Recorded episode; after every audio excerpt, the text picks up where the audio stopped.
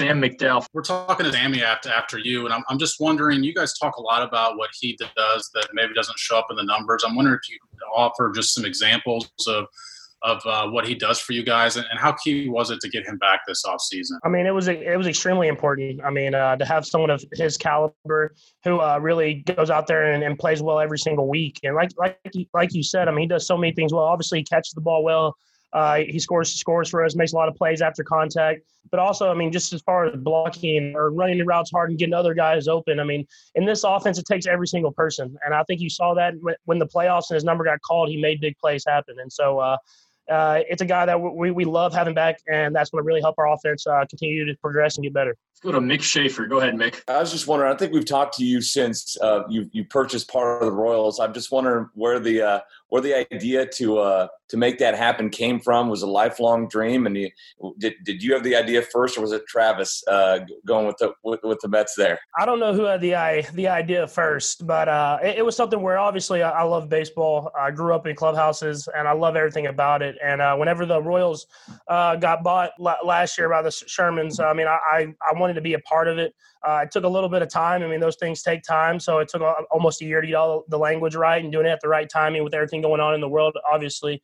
Um, but uh, we we were able to do it, and they were able to let me join in with them and be a part of something that's going to be long term and in Kansas City for a long time. Let's go to Adam Teicher. Go ahead, Adam. Over the last two years, what type of teammate Sammy Watkins has been, and maybe if you have a story or two that can illustrate what we're talking about here. I mean, he's been he's been a great teammate. I mean, he's been someone that since day one has joined in at that receiver room. I mean, it's probably the one that one that of the D line is probably the most uh, fun room you could probably probably be in, in in this locker room. And he's been someone that's that's been a leader in that room and someone that's got along with everybody. I mean, we we as uh, the quarterbacks, receivers, running backs, and tight ends and guys, we go usually. Well, uh, probably not this year, but we go usually uh, out to eat with the the families, the girlfriends, and we kind of just uh, all hang out and, and, eat dinner, and sometimes go chicken and pickle, play pickleball, whatever whatever it is. And so uh, we we we all have great relationships in that room, uh, in the whole offensive offensive and defensive room. That's what makes this team so special. Matt McMullen. We all know on draft night, Clyde was your guy You've been work, working virtually all off season with him, but to finally have him in the facility, you get to know him a little bit. What are your first impressions of Clyde? First impressions, I mean, he's a hard worker. I think that's the, the first thing that you can see from day one. Uh, he he's always wanting to learn more. He's wanting to get in every single rep they let him in, and uh, he's someone that it's it's gotten better every single day. And so I, am excited to have him and uh, adapt him and involve him more and more in the offense. And as he he learns more, he'll be able to progress and have more success every single day. Go to Terez Paylor. Go ahead, Terez. I, I think it's notable that you took a step of buying a team because we've seen a lot of big names in sports do that. He's buying a piece of a team, right? LeBron says he wants to. Um, Michael Jordan already has his own team. Um, in the long term, and I know this is over a decade away. Like I got it. You got a lot you want to accomplish right now. But in the long term, is there any part of you that's already thought about, okay, you know, I want to own a team fully one day in one of these sports?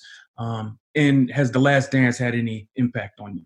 Yeah, I mean, I've, I do not know if I've thought about that long, of fully owning a team or, or whatever aspect that is, but I, am obviously very interested in, in all sports and being a part of sports, even when hopefully a long time from now my sport sports days are over and I haven't nailed uh, whatever where that's going to be at. Um, but I want to be a part of sports for the rest of my life because it's given so much to me as far as obviously on the field, but obviously, but also off of it, being able to have a platform to to go out there and be a better person every single day. Go to Harold Kuntz. Go ahead, Harold. My question to you about uh, you mentioned voter registration and the discussions you had with the team, and you mentioned you had your own struggles with it, just registering and then checking back on it and seeing that you know you weren't in the system. What's your advice for people that uh, you know are trying to register and and trying to get go through that process as well, and taking your experience from that and telling them that, hey, this is important, this needs to be done, but you need to follow steps to go through it. Yeah, I mean, my advice is that uh, first find as much information from whoever you think the best person is to find information from. Um, get as much information on it. Make sure you're following the steps the right way. And then once, kind of in my scenario, once you do uh, go out there and and you you do what you think you're registered and and however you, you were taught and however you kind of went through the steps, to make sure you check on that and make sure that everything's is done the right way. And then I then I would say after that, spread the spread the information. I mean, uh, spread the word around. Make sure you can get as many people registered as possible. That's how uh, people can show their voice voice in this nation. Let's go to Len Jennings. Tomorrow marks the one month or month away from uh, kickoff of the season. I'm sure this month can fly by. How are you guys? How are you kind of uh, balancing everything that's happening in the news with with COVID and preparing for a season? And uh, secondly, your thoughts on the Tyreek uh, Mecole Hardman uh, race. Yeah, first off, I mean, I think the the biggest thing you get to do in all of 2020 is just try to make sure you accept every challenge the, uh, of the next day. You you just really every morning you wake up knowing that you're going to go in with an open mind, uh, prepared for whatever comes your way.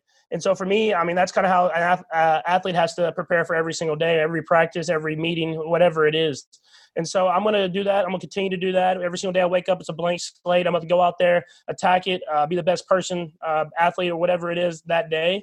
And uh, hopefully that, that we keep we keep going good as far as football facility and as a nation, we we try to progress and get to the other side of this. And then the Tyreek and Mecole race.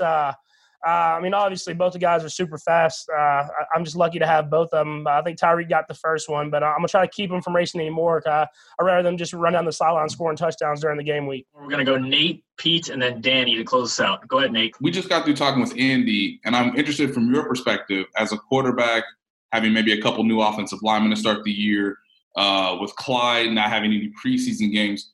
What do you feel like you and the office need to get most out of these padded practices that are coming up? Uh, to prepare yourselves for whatever situations you're going to see uh, when the regular season starts. Kind of like I said earlier, I think you just have to take advantage of every single rep that you have. Uh, that's in the meeting room, if that's on the field, or that's in practice, that's in a walkthrough, whatever that is, you have to take advantage of it. Knowing that you're not getting those preseason games, you have to, uh, you, you, practices are going to mean that much more. And uh, I think Coach Reid does a good job of that. I mean, he's going to put us in situations uh, that is going to be game-like situations. He'll try to prepare us for every single situation that, that we could encounter during the game. And then once you do get that that one situation that might not be practiced, making sure you know what you, what you need to do. And so uh, I think uh, having those new guys and and kind of setting the example of how we practice and how we play.